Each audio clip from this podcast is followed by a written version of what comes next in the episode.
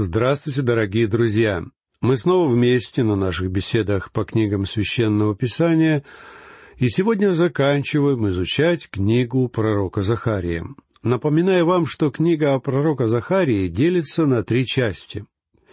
Первая часть — главы с первой по шестую. В них Захария рассказывает нам о своих видениях.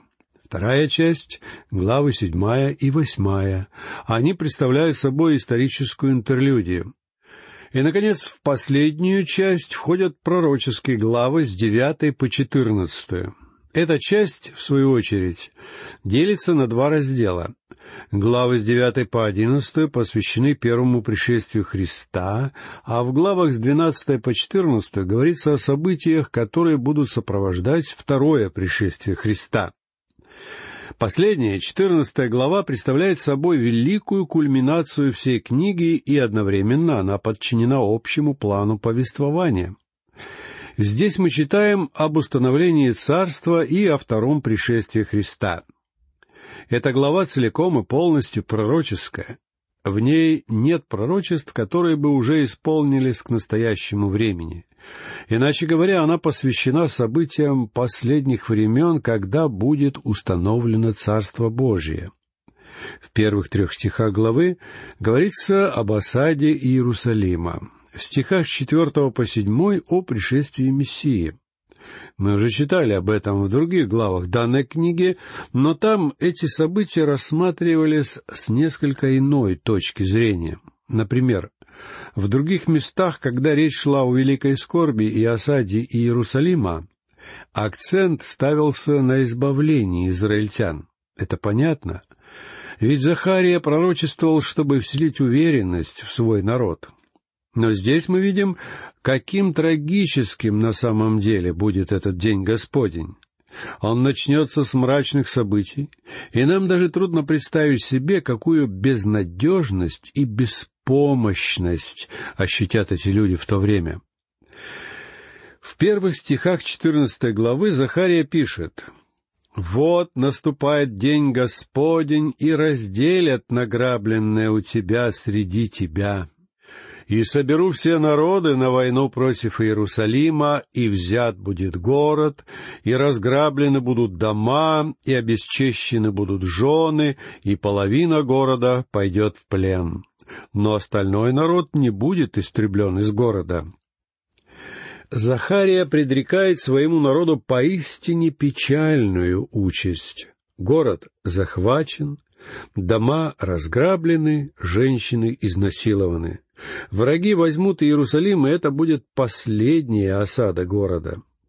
Перед нами предстает довольно страшная картина. Когда Захария пишет «все народы», я думаю, он имеет в виду, что в осаде действительно примут участие представители всех народов. Однако далее в третьем и четвертом стихах мы читаем «Тогда выступит Господь и ополчится против этих народов, как ополчился в день брани и станут ноги его в тот день на горе Илионской, которая перед лицом Иерусалима к востоку. И раздвоится гора Елеонская от востока к западу весьма большою долиною, и половина горы отойдет к северу, а половина ее к югу. Так Захария предвещает второе пришествие Христа. К израильтянам придет Избавитель. На этот раз помощь придет не с севера, не с юга, не с востока и не с запада. Израильтяне получат помощь от Господа, Творца неба и земли. Сам Господь Иисус Христос придет на землю, чтобы избавить свой народ. Иисус будет стоять на горе Елеонской, которая перед лицом Иерусалима к востоку. Восток упоминается здесь не случайно. Не случайно такое внимание уделяется восточным, золотым воротам города Иерусалима. Лично я считаю, что золотые ворота — это ворота будущего храма, и Христос, скорее всего, придет с востока. А в пятом стихе Захария продолжает свое пророчество. «И вы побежите в долину гор моих, ибо долина гор будет простираться до сила И вы побежите, как бежали от землетрясения в дни Озии, царя Иудейского. И придет Господь Бог мой, и все святые с ним. И вы побежите в долину гор моих, написано здесь. Многие комментаторы думают, что израильтяне убегут в высеченный в скале город Петра в древней стране Эдом. Однако мы не можем утверждать это с полной уверенностью, потому что в Писании этого не сказано в явном виде. «И придет Господь Бог мой, и все святые с Ним». Это очень интересный фрагмент Писания. Здесь описывается, как на землю придет Господь Иисус. В девятнадцатой главе книги Откровения сказано, что за ним будут следовать небесные воинства. Здесь же говорится, что с ним придут святые. Давайте обратим также внимание на слова и послания к римлянам, глава 11, стих 25. «Ибо не хочу оставить вас, братья, в неведении о тайне сей, чтобы вы не мечтали о себе, что ожесточение произошло в Израиле отчасти, до времени, пока войдет полное число язычников. Полное число язычников войдет, когда все народы мира ополчатся на Иерусалим. А далее, в двадцать шестом стихе говорится, «И так весь Израиль спасется». Как написано, «Придет от Сиона Избавитель и отвратит нечестие от Иакова». Это время явно еще не настало. Во время первого пришествия Иисуса Христа ничего подобного не было, и возвращение иудеев в свою землю в наше время совсем не исполнение данного пророчества. Читаем книгу Захарии дальше, послушайте стихи шестой и седьмой. «И будет в тот день, не станет света, светило удаляться. День этот будет единственный, ведомый только Господу. Ни день, ни ночь. Лишь в вечернее время явится свет. Когда Христос придет, чтобы установить свое царство, освящение на земле изменится. Кроме того, из данного описания хорошо видно, что День Господень на самом деле не будет обычными сутками. О том, как будет учреждено царство Израиля здесь на земле, повествует и следующий восьмой стих. «И будет в тот день, живые воды потекут из Иерусалима, половина их к морю восточному и половина их к морю западному. Летом и зимой так будет». В Писании Восточное море — это Мертвое море, а Западное море — Средиземное. Потекут живые воды. Иначе говоря, появится источник воды. И я считаю, что это будет источник в буквальном смысле слова. Иерусалим, который всегда был материковым городом, внезапно станет городом на море, городом портовым. Но если вам кажется, что в этом стихе говорится о духовной воде жизни, это тоже верно. Захария говорит нам, что Слово Божье, закон, будет исходить в те дни из Иерусалима. Но Захария имеет в виду и буквальную воду. А вот еще один замечательный стих из книги пророка Захарии, девятый стих четырнадцатой главы. «И Господь будет царем над всею землею. В тот день будет Господь един, и имя Его едино. В день Господень Господь будет царем, и здесь подразумевается, конечно же, Господь Иисус Христос. В те дни будет только один Господь и только один язык. Мне хотелось бы сейчас вернуться к третьей главе книги пророка Сафонии, стих девятый, где сказано «Тогда опять я дам народам уста чистые, чтобы все призывали имя Господа и служили Ему единодушно». Я не думаю, что мы можем определить, какой именно язык это будет. Бог создал языковые барьеры для человечества. И ничто не разъединяет людей сильнее, чем языковые барьеры. С их помощью Бог рассеял людей по земле и подготовил к пришествию Спасителя. Сегодня благая весть распространяется по всему миру на разных языках. но в будущем все люди будут говорить на одном языке. И я рад этому. Неважно, какой это будет язык, но все будут говорить на одном языке. Послушайте десятый стих.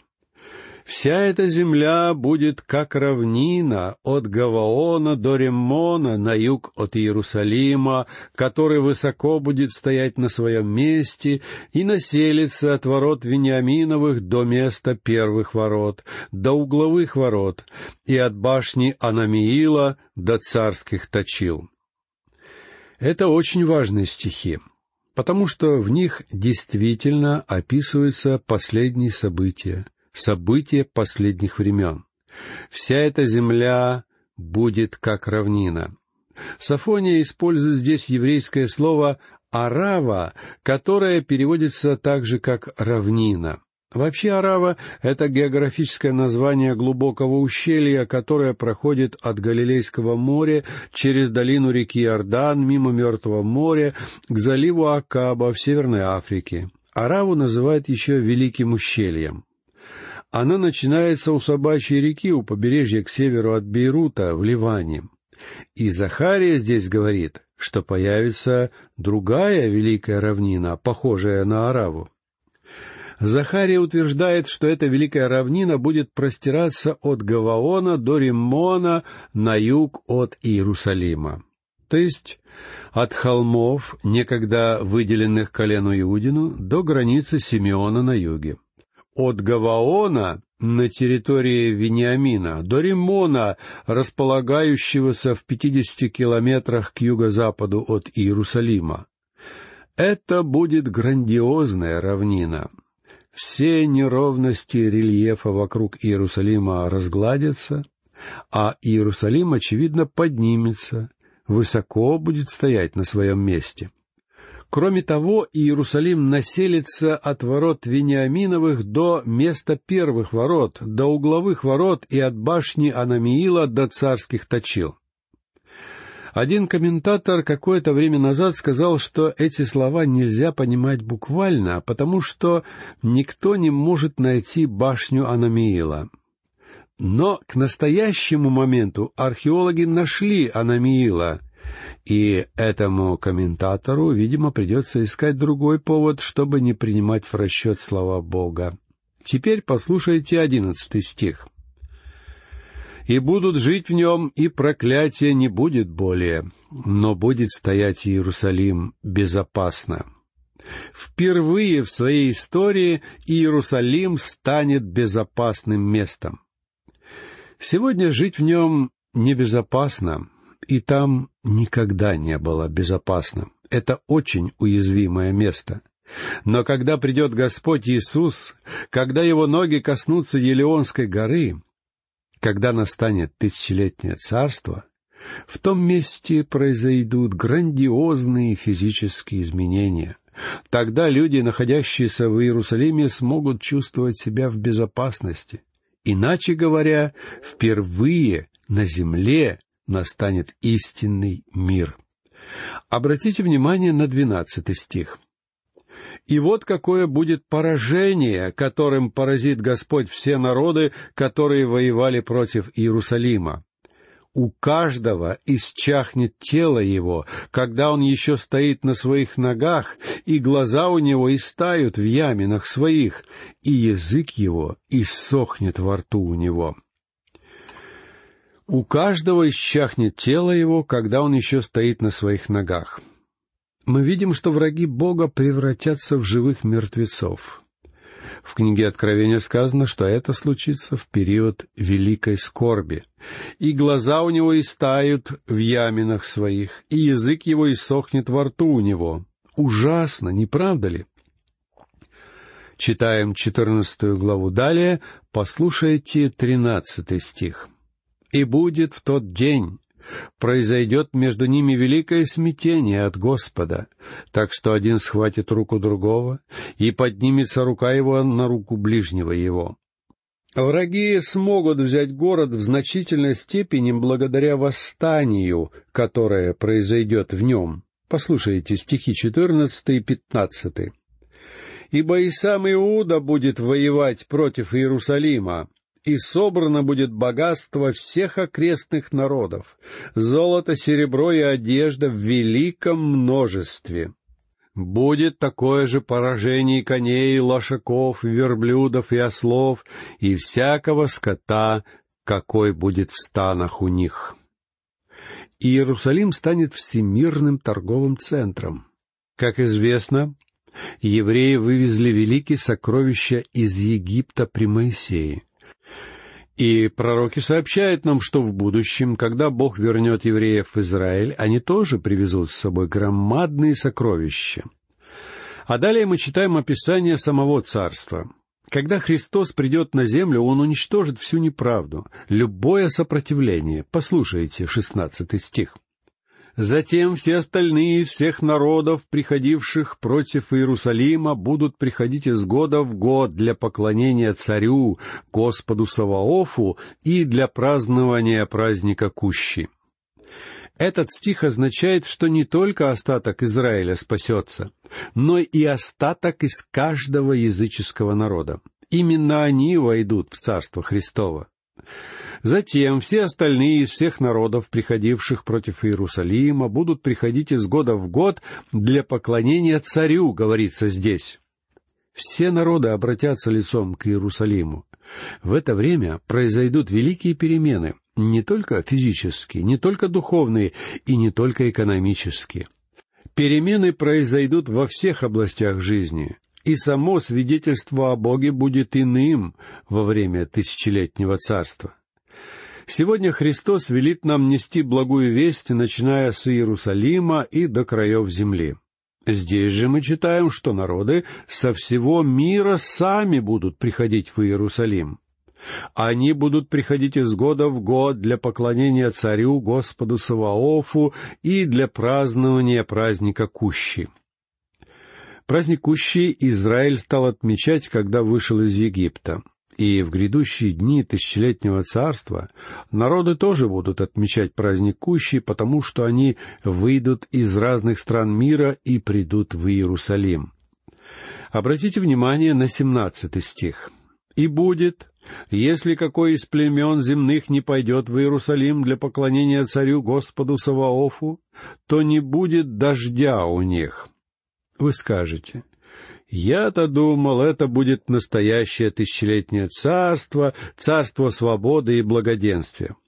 Да, друзья мои, так оно и будет. Но многие уверовавшие по-прежнему подвергнутся испытанию.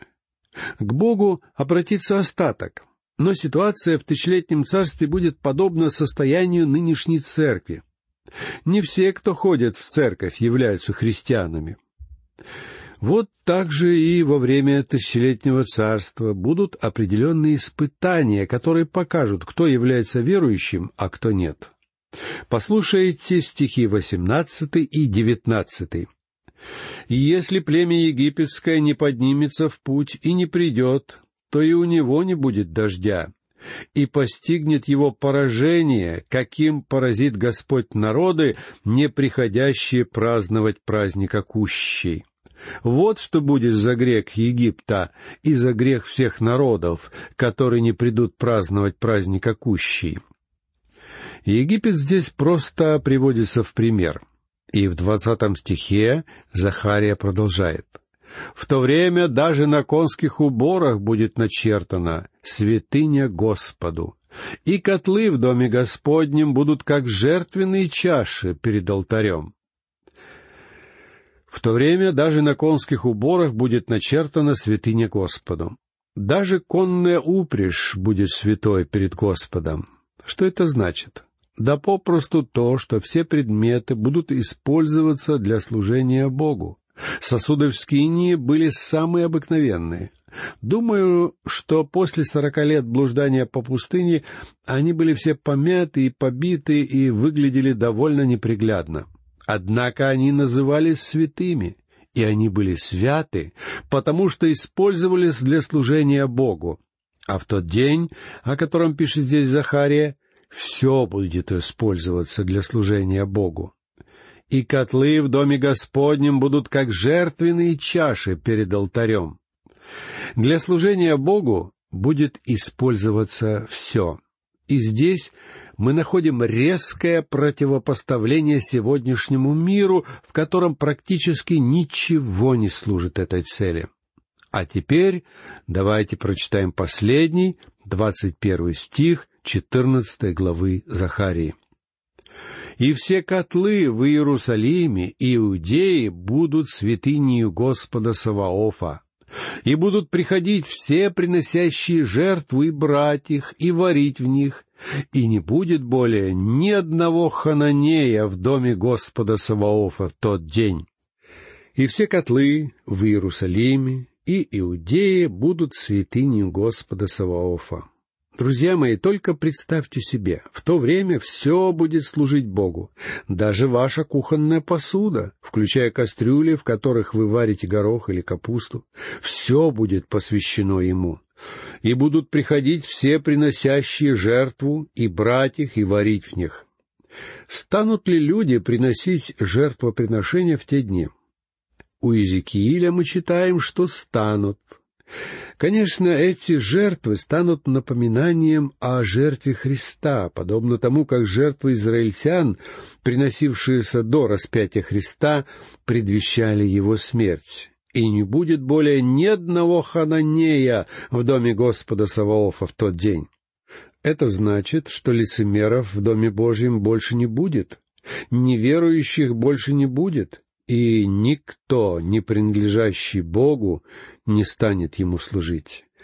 Это будет настоящее тысячелетнее царство, великий финал и великая кульминация всех пророчеств Захарии. На этом, друзья, мы завершаем изучение книги пророка Захарии, и я прощаюсь с вами. Всего вам доброго, до новых встреч.